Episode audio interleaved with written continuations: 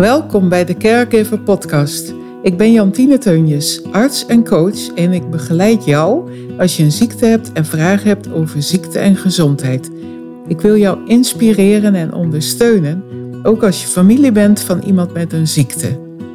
In deze podcast zal ik persoonlijke dingen met jou delen om jou te inspireren, maar ga ik ook in gesprek met mensen die inspirerende dingen over ziekte of einde levensfase te delen hebben.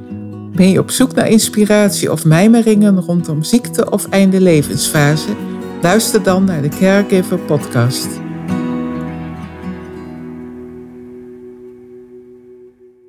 Hallo iedereen, daar ben ik weer eens. Ik uh, wou een podcast opnemen, dit keer met het onderwerp hersenletsel.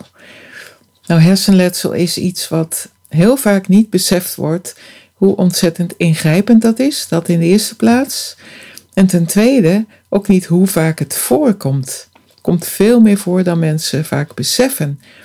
Het is zo dat, um, nou, ik ben destijds begonnen uh, met mensen te werken die een, ja, eigenlijk een aangeboren uh, hersenletsel hadden. En dat wordt dan genoemd verstandelijk, mensen met een verstandelijke beperking wordt dat meestal genoemd. Of Vroeger werd het geestelijk gehandicapt genoemd. Ja, dat is een hele foute term eigenlijk. Maar inmiddels wordt het genoemd mensen met een verstandelijke beperking. En dat zijn mensen die meestal geboren worden uh, met een uh, beperking. En dat kan ook weer allerlei oorzaken hebben. Dat kan bijvoorbeeld zijn dat er iets met de chromosomen uh, niet helemaal gebruikelijk is gegaan. Kan zijn dat er een mutatie is in de chromosomen. Het kan ook zijn dat het helemaal niet aantoonbaar is of dat er bij de geboorte van het kind dat er iets uh, is misgegaan, dat er zuurstofgebrek is geweest bijvoorbeeld. Dat wordt dan toch een uh, aangeboren uh, vorm van hersenletsel genoemd. En daar heb je ja, samenlevingsvormen voor. Dat mensen een stuk begeleiding krijgen. Dat is bijvoorbeeld ook afhankelijk van de ernst van de handicap. Soms zitten mensen in uh, klinieken dat ze daar wonen. Of dat ze toch in een soort begeleide woonvormen wonen. En daar heb ik uh, ook in het begin wel mee gewerkt. In het eerste jaar, zal ik maar zeggen, toen ik arts was.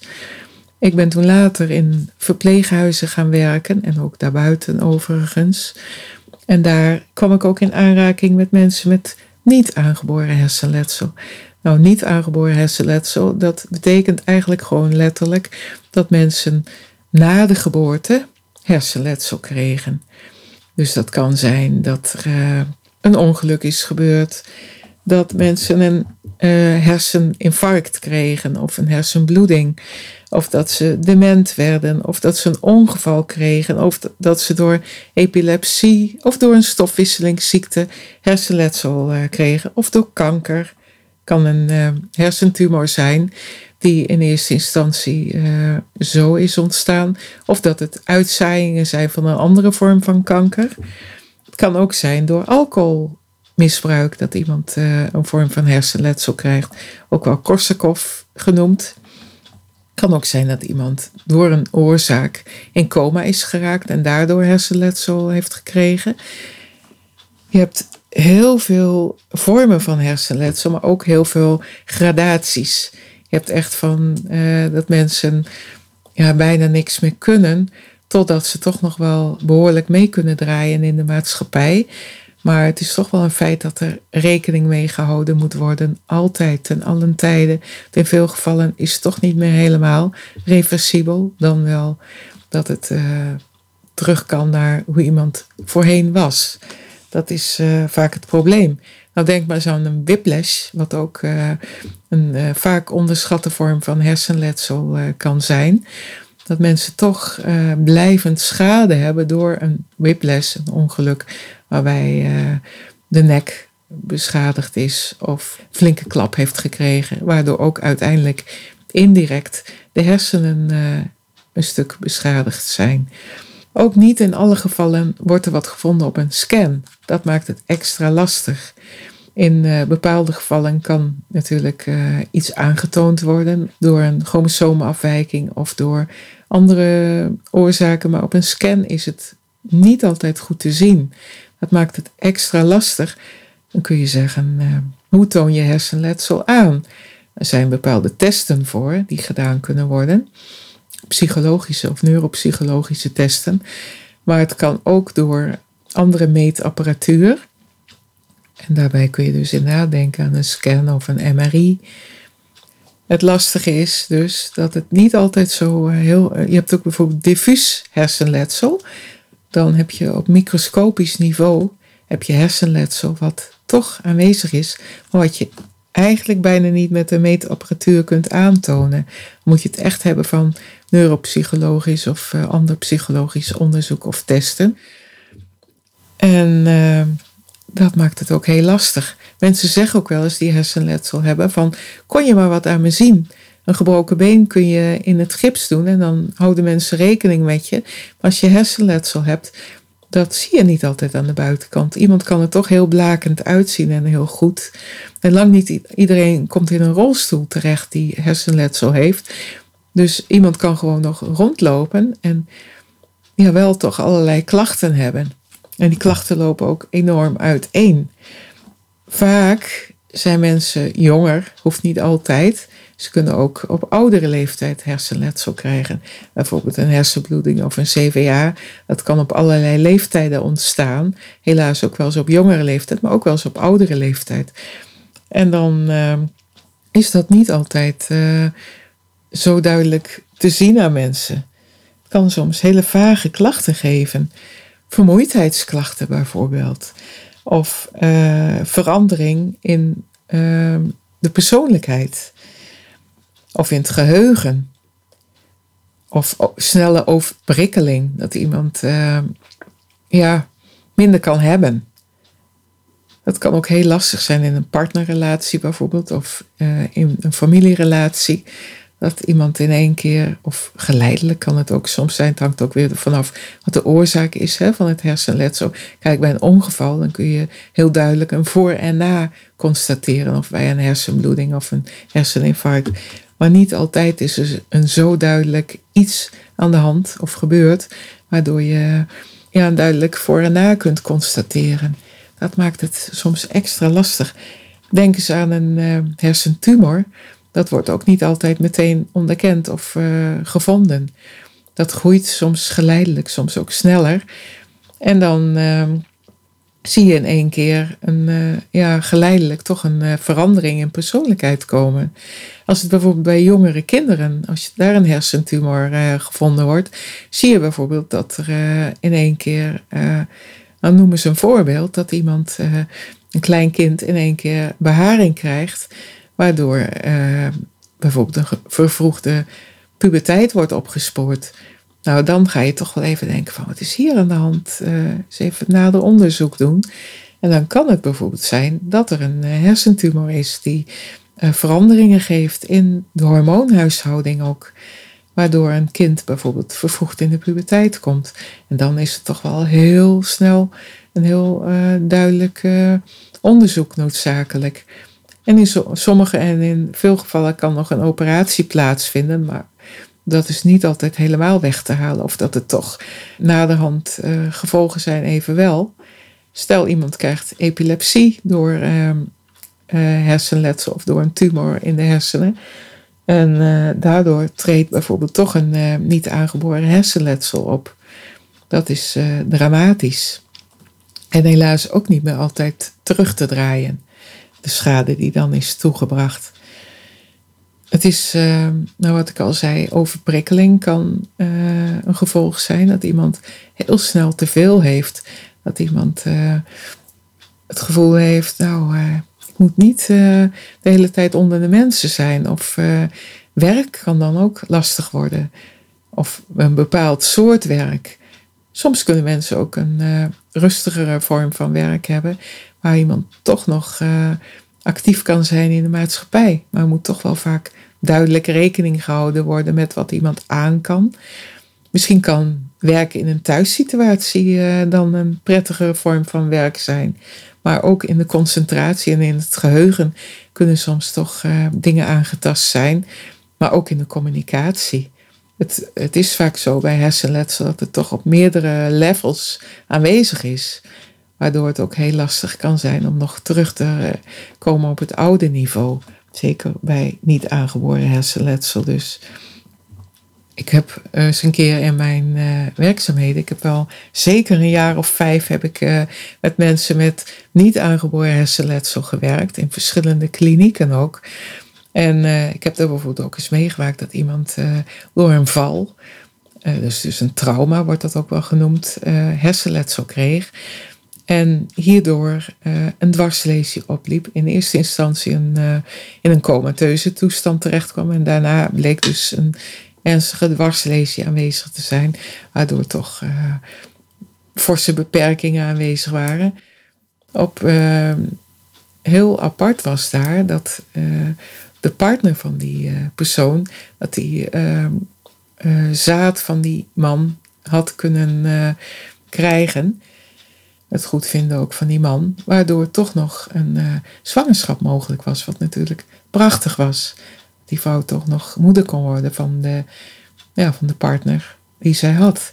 Je kunt dan wel natuurlijk zeggen, uh, zo'n vrouw heeft dan uiteindelijk niet de situatie van een uh, ja, volwaardige partner die naast haar stond om het kind op te voeden. Ik denk toch wel dat uiteindelijk die vrouw veel alleen ervoor stond, of misschien met hulp van andere mensen. Maar die partner, die, uh, ik weet ook niet hoe dat verder is gegaan. Hè? Dus ik heb daar verder geen contact mee, mee gehouden. Uh, of dat, uh, hoe dat opgroeien verder is gegaan van dat kind. En ja, hoe dat verder zich ontwikkelde ook. in de partnerrelatie ook. Of die partner daar ook nog uh, volledig bij betrokken was of gedeeltelijk. En of ze, die vrouw misschien uiteindelijk ook een nieuwe partner heeft gevonden. Ik heb er ook van alles gezien in die klinieken. Zo was er ook iemand die had een bepaalde hele ernstige aandoening.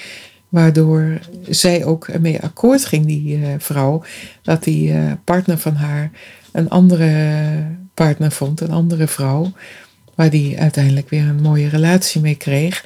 Dat vond ze ook helemaal akkoord. En toen zij verder achteruit ging, ja, was dat heel mooi dat die man toch een relatie had. Die man koos er alleen wel heel duidelijk voor om getrouwd te blijven met zijn oorspronkelijke partner. Die vrouw is uiteindelijk overleden aan haar ernstige hersenaandoening. Wat heel uh, tragisch was natuurlijk. Maar aan de andere kant bood het uiteindelijk die uh, partner ook weer de mogelijkheid om met zijn nieuwe partner weer een nieuwe samenleving uh, aan te gaan, is volgens mij daar uiteindelijk ook mee getrouwd. En daar, dat vond die uh, oorspronkelijke partner, had dat ook heel uh, mooi gevonden dat dat zo was. Maar hij bleef toch op een bepaalde manier trouw aan zijn oorspronkelijke partner, wat ook weer een hele mooie keuze kan zijn natuurlijk.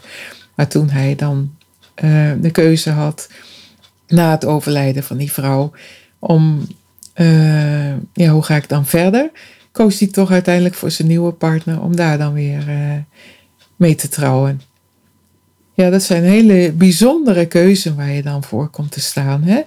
Zo ken ik ook ja, een uh, persoon die, uh, waarvan de ouder ook in een situatie kwam van een ernstig CVA.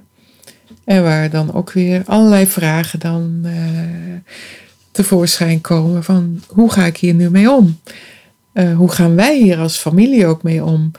Uh, kan dan de andere ouder dan bijvoorbeeld ook weer een uh, relatie beginnen met een nieuw iemand? Dat zijn allemaal vragen die naar voren komen.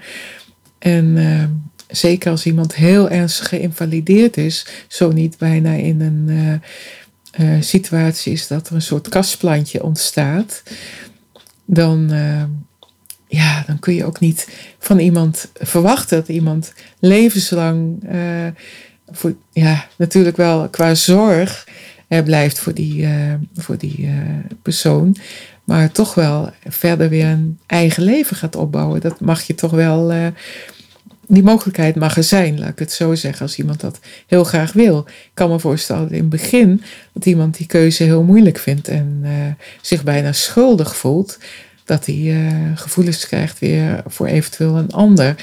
Maar dat zijn ook dingen waar je met mij ook van gedachten over kunt wisselen. Als je bijvoorbeeld als partner of als uh, familielid uh, daarover wilt sparren, van hoe ga ik daar nou mee om?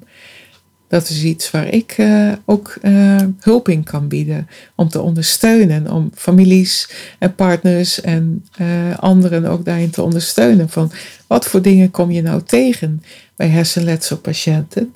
In welke vorm dan ook. Ik kan er altijd naast komen staan of overkoepelend meekijken.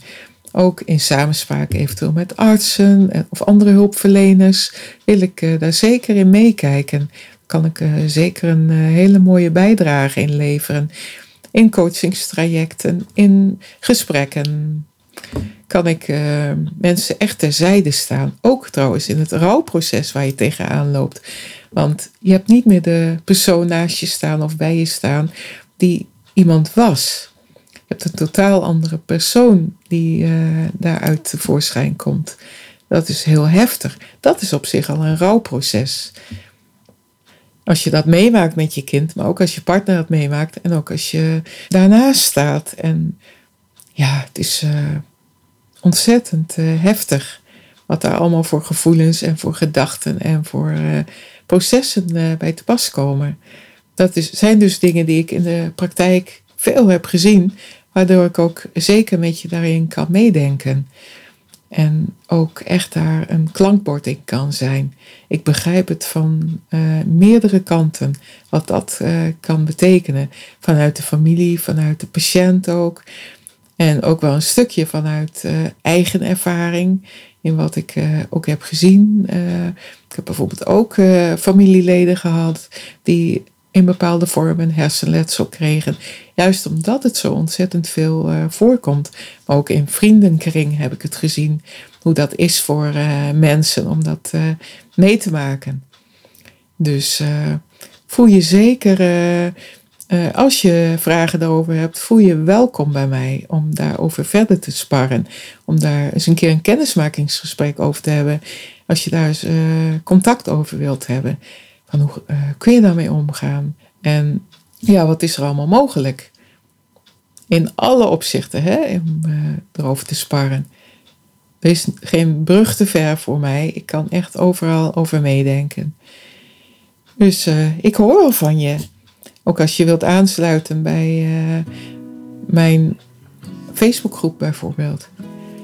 Nou, een hele fijne dag verder en ik hoor het graag als je verder over wilt sparren. Dag! Hierbij zijn we aan het einde gekomen van deze aflevering van de Caregiver Podcast. Ik wil jou bedanken voor je aandacht. Ik hoop dat je met plezier hebt geluisterd. Als je het fijn vond om te luisteren of deze aflevering inspirerend vond, zou ik het heel erg op prijs stellen als je dan een review achterlaat op iTunes of de Apple Podcast app. Zo wordt de podcast door andere mensen nog beter gevonden. Deel de podcast in je netwerk of stuur hem door naar iemand die dit mogelijk interessant vindt. Verder wil ik jou naar mijn gratis Facebookgroep verwijzen, waarin ik jou nog meer kan inspireren. Over twee weken is er weer een nieuwe aflevering.